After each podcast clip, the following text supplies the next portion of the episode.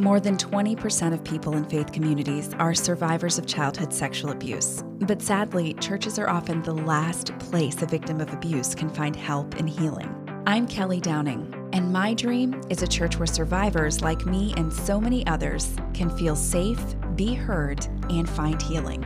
Until that happens, this is Survivor Sanctuary, a podcast for survivors of sexual abuse who are navigating the road to healing and for anyone who wants to be a part of the major heart renovation the church needs so that our faith communities can truly become sanctuaries for survivors.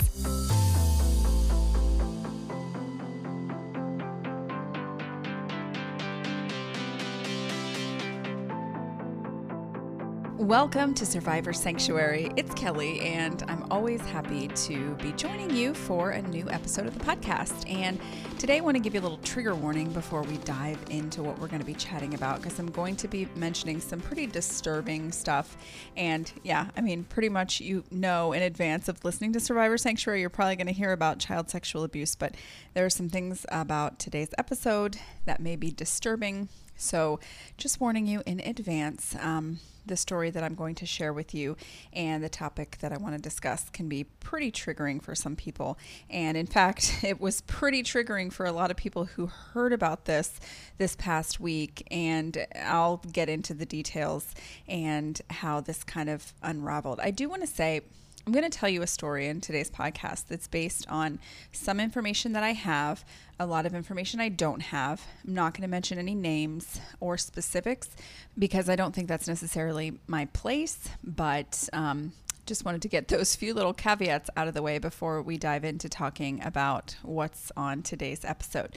So, I'm going to get into this story that kind of prompted today's episode. I want to talk about mothers who side with abusers and sometimes side with may not be the word um, so there's also mothers that stay with abusers and i want to say another little caveat for this episode i'm not a psychiatrist, a psychologist, a therapist. I'm not somebody who has put a lot of work into studying the dynamics of domestic violence.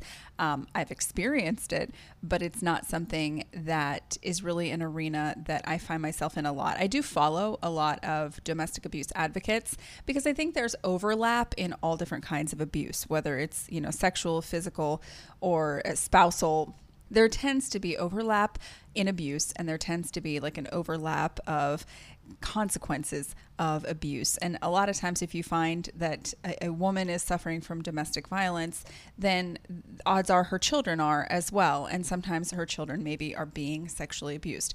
Um, this isn't like a big surprise or anything, but I want you to know that in this episode, I'm not coming to conclusions that would probably take, you know, years of research with very intelligent, very wise people who have a lot of degrees, and I don't have them. So I, I, don't want this to come off as a judgment of mothers, a judgment of women who are in abusive relationships.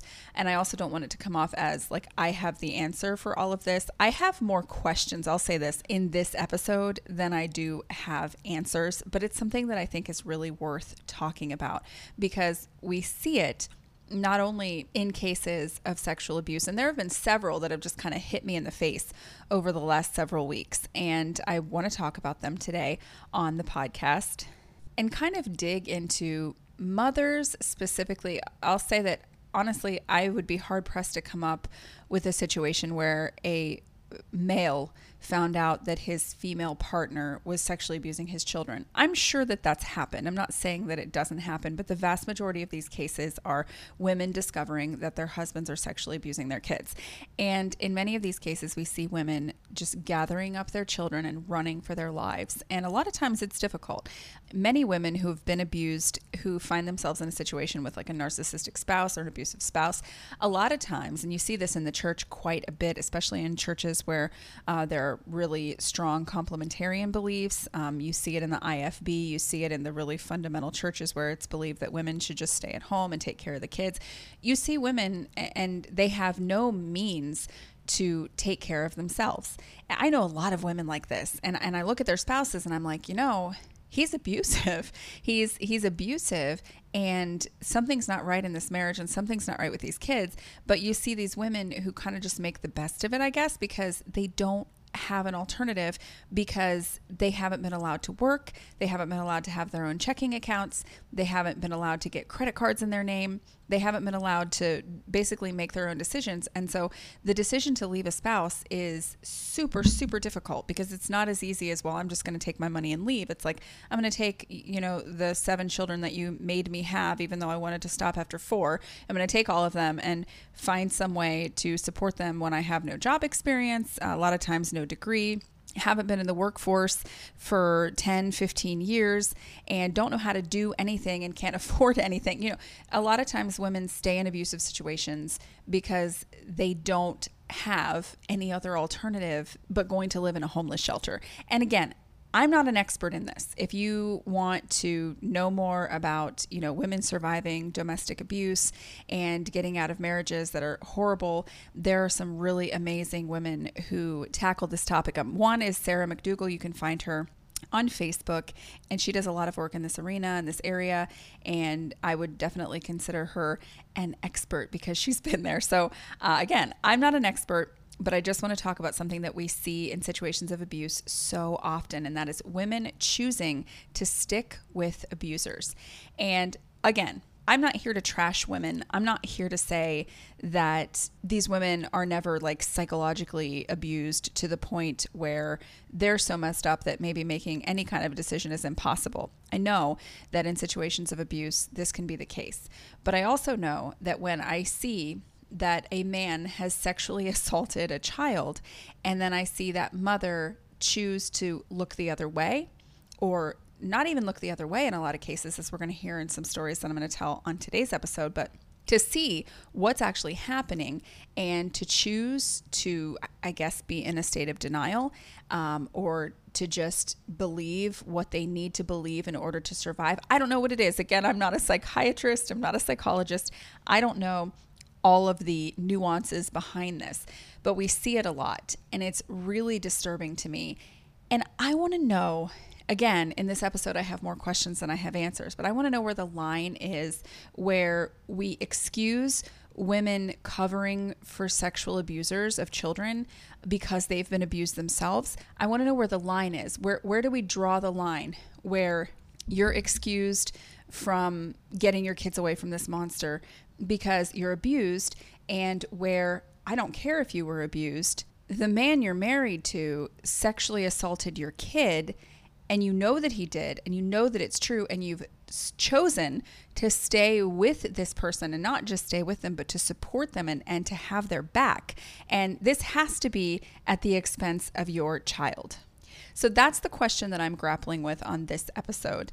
And when you talk to some victims of domestic violence, um, I know I posted once that I thought that a woman was, you know, not handling properly the way that her husband was physical with her kids, and that she always made excuses for her husband. And she, uh, this wasn't a situation of sexual abuse; it was physical um, but I remember posting on a like domestic abuse survivors like Facebook group. It may have actually been Sarah McDugal's, and just uh, it was in response to something that she had posted and saying like, "Yeah, I know this person who um, her husband physically abuses her kids." and it's bad. He verbally and physically abuses them and psychologically abuses them. And he's an alcoholic, so he's filled with fury all the time. And and the kids are growing up in this, and they're going to be and already are majorly affected by it. And just saying like, all she does is talk about how amazing he is and posts online about what a wonderful father and husband he is. and it's like, you know that that's not the reality of what's happening behind the scenes. And so I got some pushback. I mean, in a nice way, but some pushback from women who had survived domestic violence and saying, you know, these women are, they're abused themselves. And so, you know, they have to have these narratives in their head in order to be able to survive. I don't remember everything everybody said to me, but I, I know enough to know that it's a different feeling when a woman supports an abuser rather when someone in the general public does, when I, I should not just say a woman, but a mother supports an abuser, there seems to be this attitude that, well, she's abused herself. And so obviously it's understandable that she's going to be deceived into or traumatized into or whatever into supporting this man. Um, so I'm just wondering in today's episode, kind of working these thoughts out aloud. this is not going to be a super polished, like I have these great answers for you because I don't. I, again, I have more questions than answers here, but I just want to know where the line is. Like, where is that line that we draw where we say, I don't care what has been done to you? There is no excuse for staying with a man or supporting a man who has been credibly accused or has even admitted to sexually assaulting one of your own children that you gave birth to. And I don't want to say that this is something you see all the time in domestic violence situations. I am not here saying, so please hear me, I am not here saying that women who are in situations where they're being abused by a spouse are very prone to being like, oh, hey, it's fine if you sexually abuse my kids. I don't care. I don't believe that at all. But I do see sometimes that being used as an excuse when people try to understand why these women choose to support the spouse or the boyfriend or the significant other that has abused their child. So, one of the stories I'm thinking of is a story out of Ohio where a 10 year old crossed state lines so that she could get an abortion because she was pregnant by a man who was 27 years old and was the significant other. I don't believe they were married, but he was the significant other of this child's mother. And I know the story has been in the news for a while, especially everything with Roe v. Wade. And this 10 year old's abortion was reported. And I think it was initially believed that the perpetrator was 17 years old, but come to find out, it was actually the 27 year old au pair if you will, of this girl's mom. And I remember seeing a video that was just completely, completely heartbreaking. And the video was of a news station going to this mother's house to try and question her, and her basically saying, "No, this is this is all a lie. My daughter's fine. Everything that they said about you know the perpetrator is a lie. He's a good man. Everything's fine." And it was so heartbreaking to watch that. And of course, this woman is broken and probably in the most horrifying situation she's ever found herself in. But the fact that her 10 year old daughter had to go and have an abortion because she was impregnated by this mother's boyfriend is disturbing to the point that I can't even wrap my brain around this mom being like, no, everything's fine. What they're saying about him is a lie and none of this is true. I don't understand that. I, I truly, truly don't. And I have no idea if this man, the perpetrator in this instance, was a an abusive boyfriend, if he hit the mom, what he did. Uh, we have no idea, um, at least not from anything that I've read on the topic. But we do know that he sexually assaulted a 10 year old child and impregnated her, and that this girl's mother, at least from what we've seen so far, has been defending him and saying, no, my daughter's fine and th- these are all lies. It just, like, I can't, I, I can't wrap my brain around that because in my mind, if something like that happens and my 10 year old ends up pregnant from my boyfriend, he's out on his ear. And trust me, I know it's easier said than done when a woman has no means to support herself. I get that it's easier said than done. So I'm not being flippant about like, oh, it would be so easy to just leave and start all over or whatever. Like, I completely get that that's not a simple problem to solve. But to me, the simple part is not supporting a man who would sexually assault your child. That's the part that I can't wrap my head around. And again, I don't understand all of the psychology behind it, if it's Stockholm syndrome, if it's something else. I'm not a professional, but I just want to know where do we draw the line from feeling sorry for a woman and thinking she must be so abused herself and saying, no, this woman is an abuser because only an abuser would sacrifice the innocence of their sweet baby on the altar of their significant other's sexual deviance. So that's the question that I'm grappling with that line and where it is. And if there is an identifiable line, like I'm not positive, but I know for me, it's that anybody who touches my kid in any sexual way ever is out of my life and gone. The end.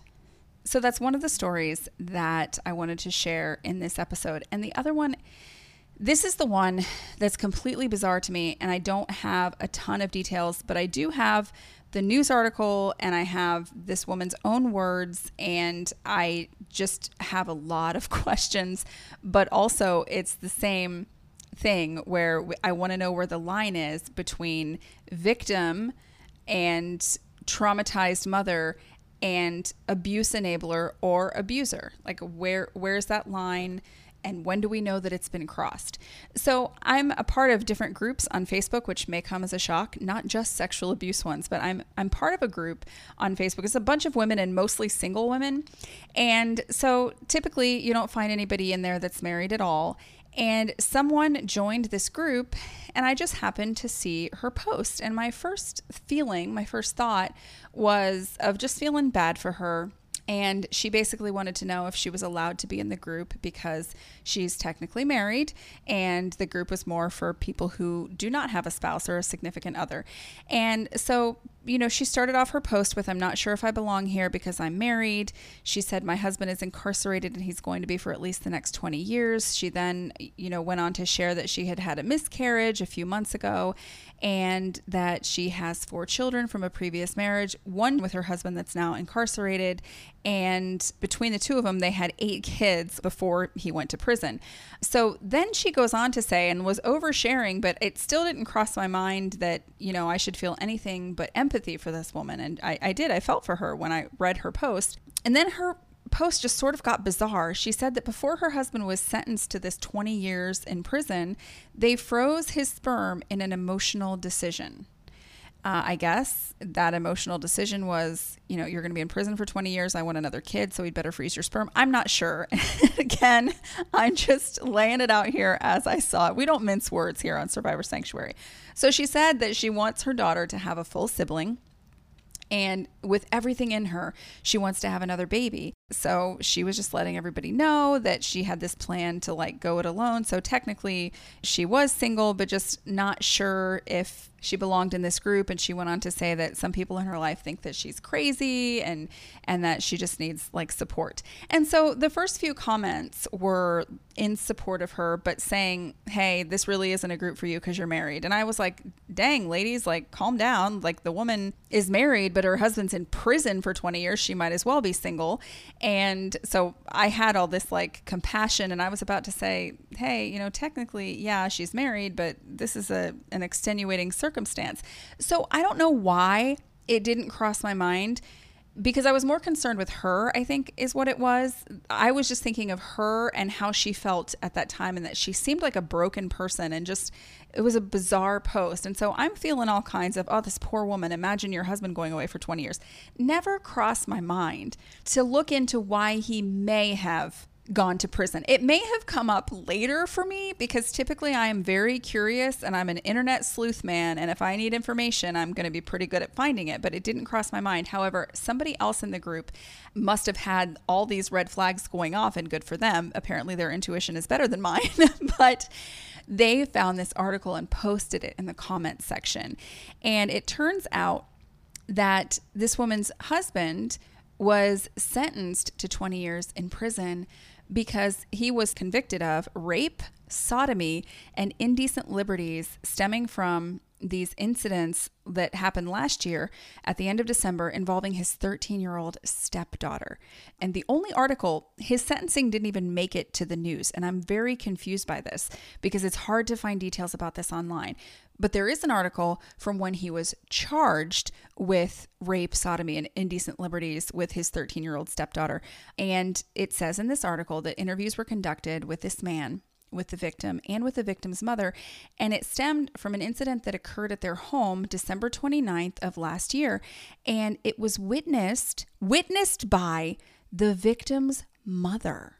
So this woman who's posting in this Facebook group witnessed and I don't know how much she witnessed, but she witnessed this incident where he's charged from this incident with rape, sodomy, and indecent liberties.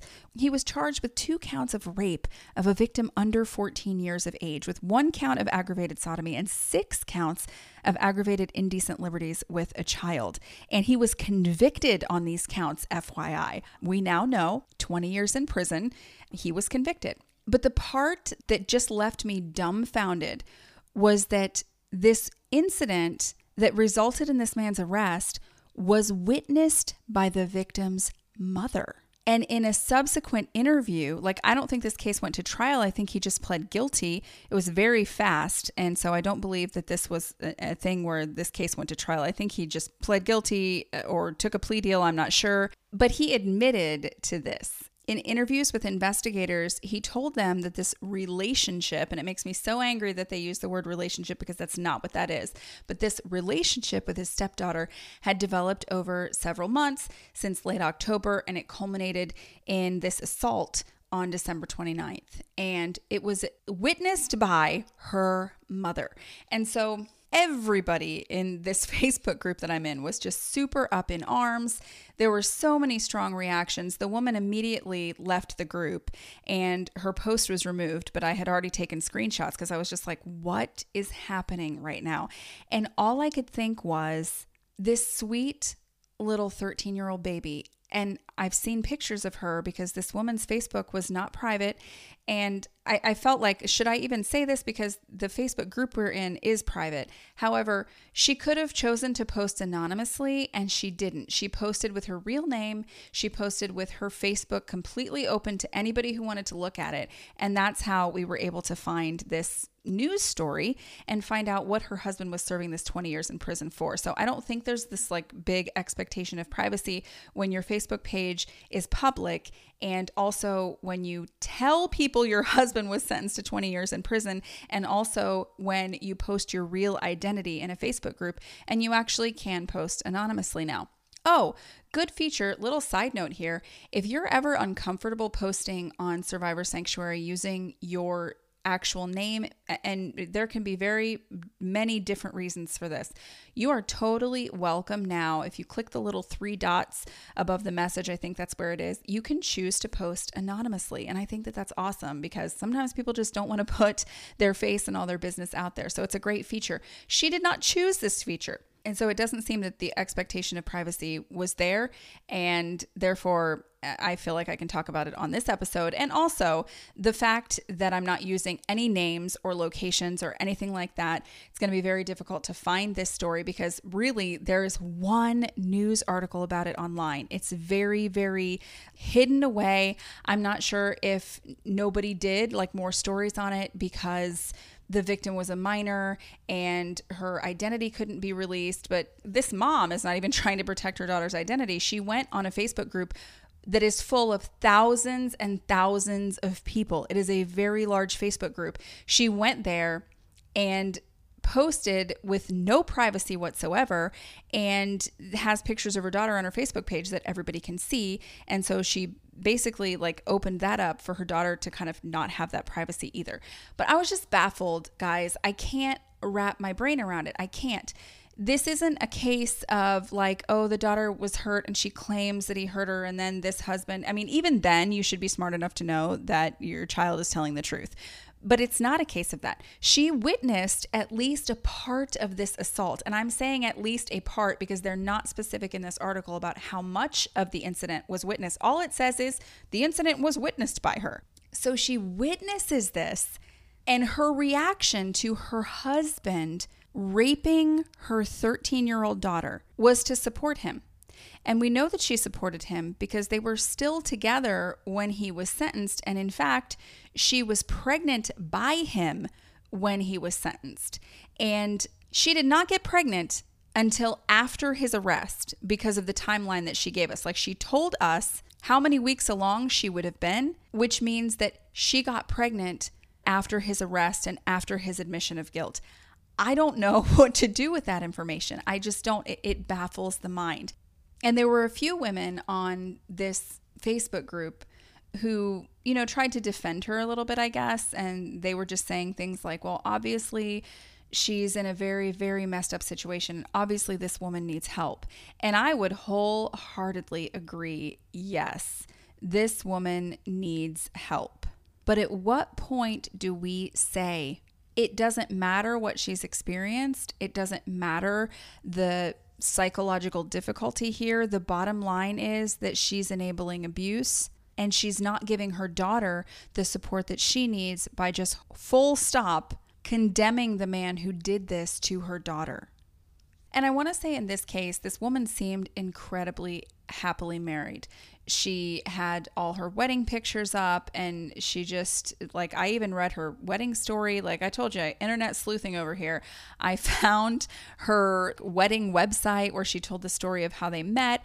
And you know something that she said in her story was how helpful he was that he just showed up to help with whatever she needed. Super super helpful. And I find that in a lot of cases where people are abusers that can be something that they do. They're very very helpful with things that you need especially if you're you're a young mom and you have kids that are really difficult to take care of by yourself and you're struggling. Uh, so he was very helpful, very sweet, very kind. And she seemed over the moon happy and ecstatic with her marriage. And the fact that she wants to stay with him, even though he's going to be incarcerated for 20 years, and that's the least of it. She wants to stay with him and have another baby with him, even though he raped and sodomized her 13 year old daughter. Okay, so that to me is just I don't know. It, it's it's crazy. And again, I don't know the psychology behind everything. Maybe she's just in complete and utter denial because it's too hard for her to face the truth of what's happened. I know that there are reasons here, but at the same time, it is so difficult to fathom someone being able to continue to support a man who had done this to their child. He's in prison for 20 years because he did unthinkably horrendous things to her flesh and blood child at 13 years old. And her deepest desire is to have another baby with this guy while he's incarcerated. It breaks my heart for her kids. It makes me kind of, it's like trying to wrap your brain around it is really, really difficult that you could have any love left for a person who did something like that to your kid. I don't get it. Will not pretend to understand the psychology behind it. But I also wonder if it's a thing of psychology or if it's a thing of sacrificing your kids on the altar of your relationship that you don't want to let go of. Sacrificing your kids so you can stay married to somebody who you thought was your prince charming. I mean, I don't know the line he fed her, like, "Oh, I drank and I didn't know what I was doing. Oh, I took an Ambien." This is stuff I'm making up because I'm trying to think like in what scenario she can see what he did, not just hear about it after the fact, but actually witness it and then still want to be with him, stick with him while he's in prison for 20 years and have another baby with him. Through my internet sleuthing, in addition to this, I found that this woman works, I believe, as a teacher at a local elementary school. And I don't know, all of this just, it just makes you feel just, oh, it's, it's hard to even comprehend it. Um, you see the Facebook pages of her family members and like um, the perpetrator's mother. Her profile photo is of her and her son who raped his 13 year old stepdaughter violently and was convicted after admitting he did it to 20 years in prison. And there are other people posting things like, oh, it would be a shame if you looked at one bad choice a person made and judged them with that for the rest of their lives. And I'm thinking to myself, he didn't knock off a liquor store, people. He sexually assaulted his 13 year old stepdaughter, a little girl, violently. He was charged with rape and aggravated sodomy and indecent liberties and a slew of other things. Like, this was not some little misunderstanding and, oh, you know, she said that he may have been inappropriate. No, this was actually something that her mother saw and that was horrifying enough that the man is now serving 20 years in prison. And I just have to wonder about this woman's mental health. Obviously, I have to wonder about her ability to make good choices for the five kids that are in her care, or would be five if she decides to go ahead with her plan to become pregnant with her child rapist husband's sperm. It's insane. And like, this is an over the top story, but I told you about one before about the 10 year old girl who ended up pregnant and the mom saying she's fine and he didn't do anything wrong, you know, that support. And then this woman, and I think of stories of just growing up. Um, I say growing up, but I was actually in college and I was serving as a youth director at a church. And in that church, there was a very, very strict couple there with two daughters, and they never wanted their daughters to go anywhere or do anything. They were very overprotective. And at one point, one of their daughters, who I may have mentioned on the podcast before, but she was very innocent. I think that she probably had a bit of a developmental delay. She's a very naive girl and super innocent and just super sweet. Like that was just her persona.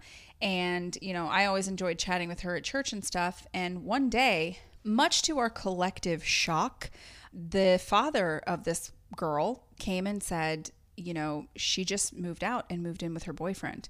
And like that was a huge no-no in this Baptist church, of course, and especially with his dad. And he's like, You gotta go. He he told my dad, the pastor, like, you gotta go get her back. And so uh, a, a, deacon and and my dad, the, the pastor, got together and they went to chat with her and say, Hey, you know, according to scripture, this is living in sin. Your dad really wants you to come home. And so she just laid it out on the table and she said, My dad has been having sex with me since I was 12 years old. And she said, I decided I had had enough. So when I was 17, I told him no more. This is not going to happen anymore. And when she turned 18 and she was of legal age, she made the decision to move out. So it was a shocking story, um, but they believed her when they, of course, confronted her father with this. He said, No, it's absolutely not true. This has never happened. And so they asked her mom, Do you recall ever seeing anything inappropriate happen? And she actually spoke up and said, yes, that she had walked in on them once and that there was pornography on. She had caught her husband and her young, either preteen or early teen daughter um, together watching pornography and, and doing who knows what else. And, you know, she said something to him like, What is going on? And his explanation to her was, Well, I have to show her this stuff because I have, she has to learn like what men are going to want from her. And she has to be prepared, you know, because the world is bad. And so, yeah, that's a terrible excuse. And I always just wondered, like, how could you take that at face value and be like, Oh, okay, well, carry on with whatever it is you're doing with my young child and this pornography? Again, trying not to be judgmental here and and just throw these women under the bus. Um, I truly believe that this woman, she probably really wanted to believe his explanation because any other explanation would be life shattering.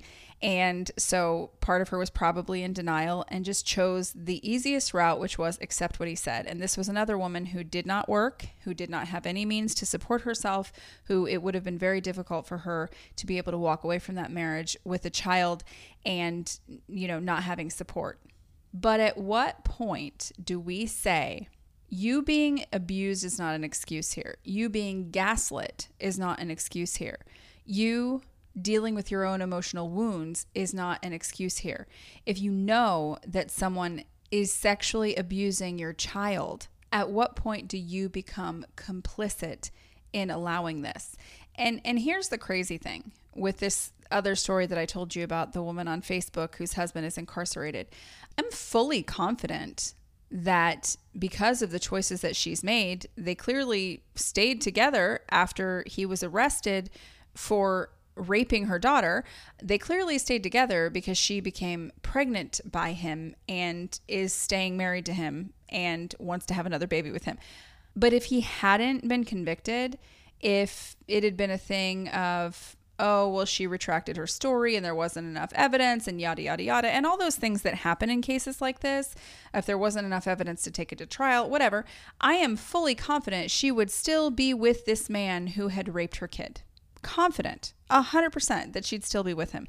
And I don't understand it. Now, I don't know because I, I haven't seen any information regarding this online. Uh, maybe she did have her children taken away from her. I don't know, but that wasn't anything that she mentioned in this post to the people that she posted to in the group that I'm a part of. She said, you know, between the two of us, we have eight kids. This wasn't like, oh, my kids are taken away. She wanted a full blooded sibling for her youngest child who is the child of both of them and so that's was her whole reason for doing this crazy thing where they froze his sperm like I, I don't know just completely completely insane to me and so that's just my question here I get that people are deceived. I get that it is so complex when you find out that your spouse is an abuser. I can't imagine that. I can't imagine what you would go through. I can imagine that it would probably be easier to just believe him when he says he's super sorry and the Ambien made him do it or whatever. I get it. But like I told some women who were just doubling down on just feeling sorry for this woman and, you know, just hope and pray she gets the help she needs. I agree with that. But what about the help that her kids need?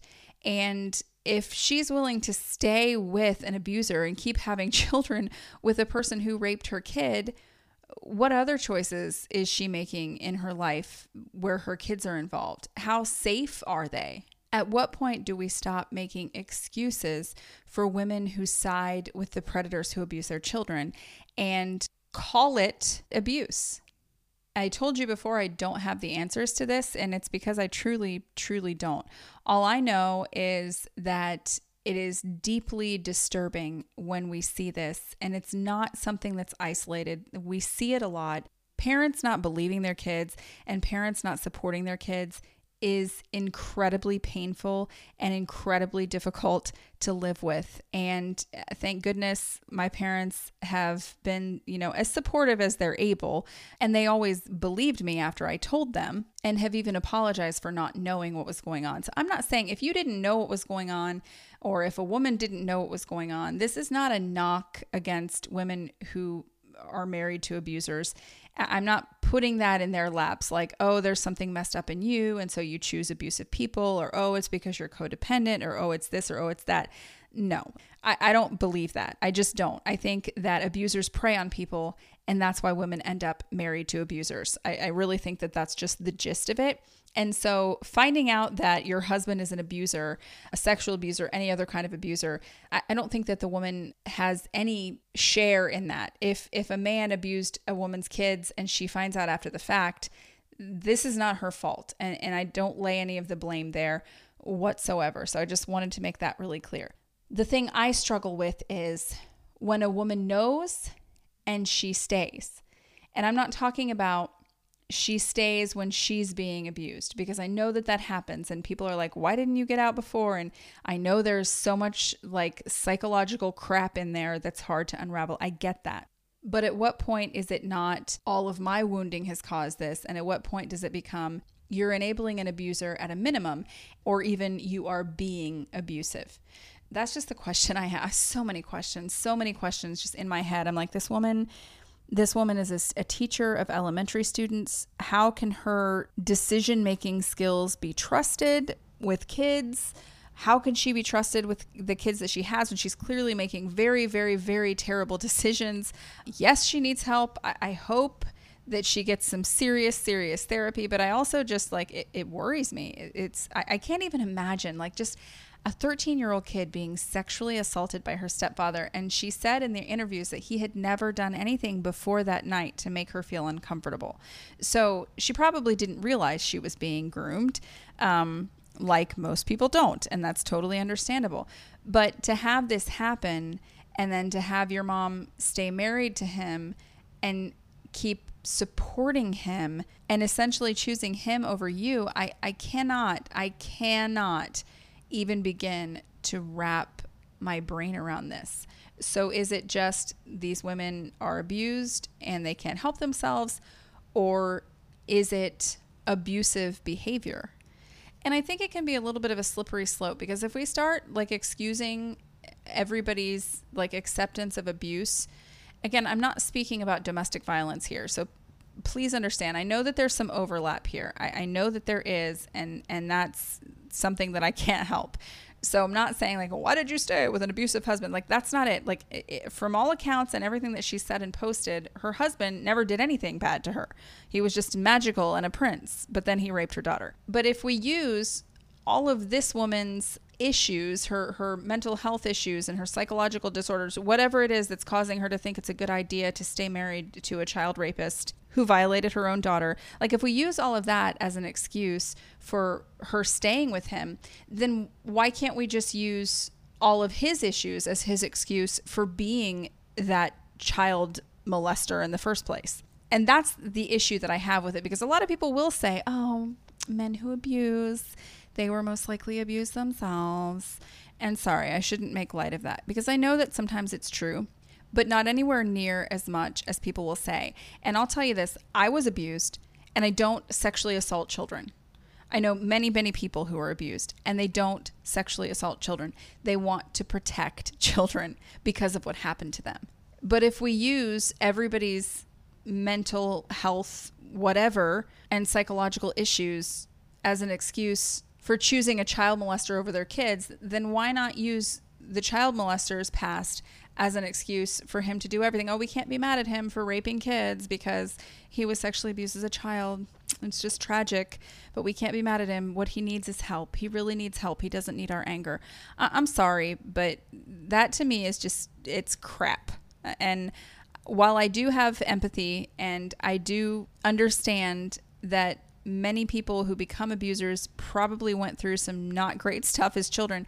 Again, I will say if going through bad stuff made you abuse people, then every person who went through bad stuff would be an abuser.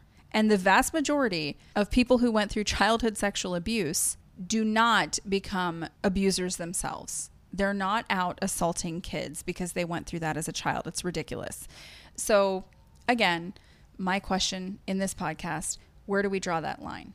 What part of it is this woman was deceived and she was gaslit and she was manipulated, et cetera, et cetera. So we can't hold this against her. And like, where's that line from there to, wow, she knows that this man sexually assaulted her kid. He admitted to it. He's in prison for it. And she's still choosing to back him and stand by him. Like, at what point do we start to call that behavior abusive?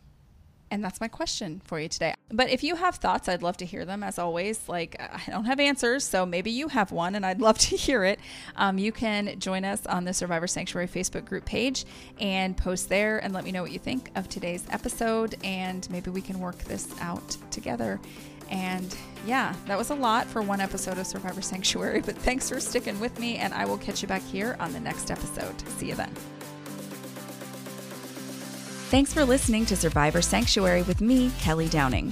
If you found value in today's podcast, please leave us a review on iTunes. Not only will it put a big smile on my face, more importantly, your reviews will help make it easier for other survivors and survivor advocates to find this podcast. Also, make sure you subscribe to Survivor Sanctuary wherever you listen to podcasts so you never miss an episode. You can also join the conversation in our Survivor Sanctuary Facebook group. And for exclusive content, be sure to visit survivorsanctuary.com. Join me next time for another episode of Survivor Sanctuary. See you then.